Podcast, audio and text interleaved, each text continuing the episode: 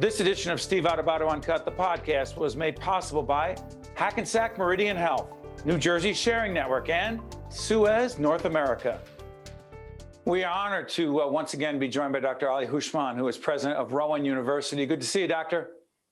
Great to see you as well, Steve. Good to see you. Happy New Year. Yeah, same to you. We're taping on the 2nd of February. You can still say that. It'll be seen later. And, and to disclose, Rowan is one of our higher ed partners.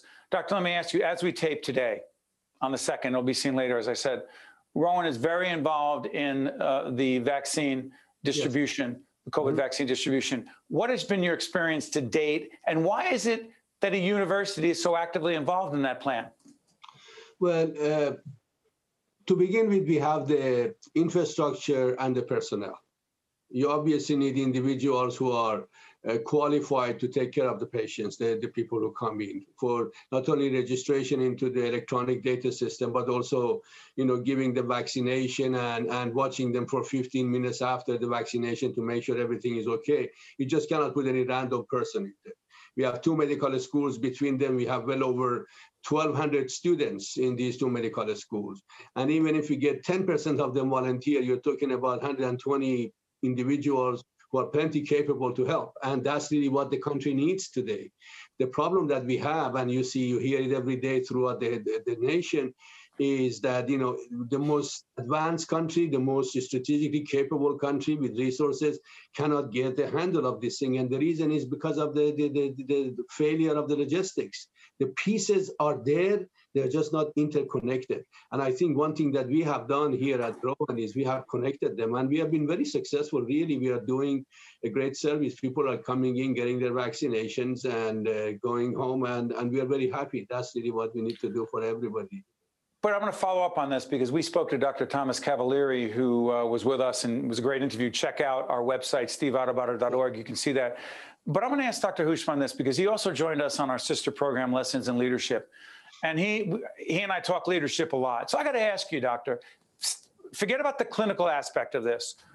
As a student and practitioner of leadership and logistics, how frustrating is this for you you and I just were joking before we got on the air. We're not very patient people. How frustrating has this been for you? It's been hugely frustrating because the fact of the matter is, Steve, we can do a lot better than that. We really can. For example, the moment that the vaccination has started, and I went and visited one of these mega sites over at the Rowan College of South Jersey, and I looked at and counted the number of parking spots, the distance that they had to walk from parking spot into the place where they get registration, from there where they walk into a place where they have to get injection, uh, and then you know sitting somewhere for, to rest for 15 minutes. I found that the system is not put together in a scientific way, so that they would very quickly we will create bottleneck you know, this is winter. You do not want the last thing you would want is people are staying outside in the cold, or right. you be forced to put them inside in a congested area with not enough airflow and get them infected. So that logistical system is really easy. In fact, that's what the immediately I did. I went to a virtual reality system Uh, lab. You have been there, and we yes. did actually a simulation of that thing. is a fascinating. I wish uh, I, am going to send you actually. I'm going to send you a clip of it. You're going to be fascinated by seeing the human being walking in here. Each of them color coded, whether somebody is infected or not infected, how they get injected, how they get, you know, registration, everything is done. And you can very quickly see the bottleneck is being created. And then we tell people if you change certain parameters, for example, increase the number of registration or shorten the distance from parking to the registration, all of this, suddenly this, the system work better. So we have put this thing together, made it available. We would like to make it available to the rest of the state and the country indeed. And this is an this is a fascinating simulation model. It applies to any system and people can use it. And that's really what I did. I said, what is the opportunity? What can I do as a person who understands operations, research, and logistics? How do I help? Immediately went to that solution. And I think there are thousands of in, individuals and universities in country in this country who can do likewise. This is not the rocket science. This is not a difficult problem, but it's one that really we need to do right now. Because the sooner we get people 80% or so of people in, uh, injected and vaccinated, right. immunity, the sooner we can get back to some sort of normal. So, Ian, by the way, and I've been to the laboratory that Dr. Houshmand talks about. The simulation's extraordinary about a whole range of things. So, this has been said to me many times, Doctor, and it's not about blaming, it's not about pointing fingers, but here's the thing Steve, you don't understand. Quote, it's complicated. I'm sure it is.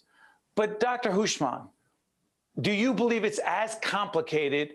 You just said it's not rocket scientist. Okay, let's assume let's assume there was way more vaccine that's being de- developed as we speak right now on February 2nd. That doesn't solve the problem by itself because logistics details matter. Go ahead, doctor. I don't think it is that complicated. The the the order that the uh, President uh, Biden issued today using uh, pharmacies Yes. to do vaccination is a wonderful thing. All we need to use every resources. One of the resources are there are 4,000 universities in here. Use every single one of them.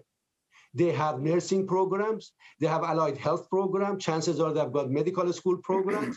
Every and and they have other experts in sciences who really can be quickly trained, or they probably are trained. And they have the infrastructure. They have parking. They have big facilities. Use these places and the key to it, of course, have enough vaccination vaccines. But that's what we need to do because relying on mega or big center, these are not going to cut it.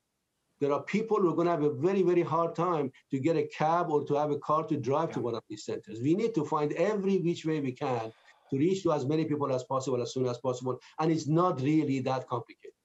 You know what? I'm going to ask Dr. Houshmand. I did this to you the same thing last time. We have 30 seconds left, but I, there are a couple other items I want to talk to you about.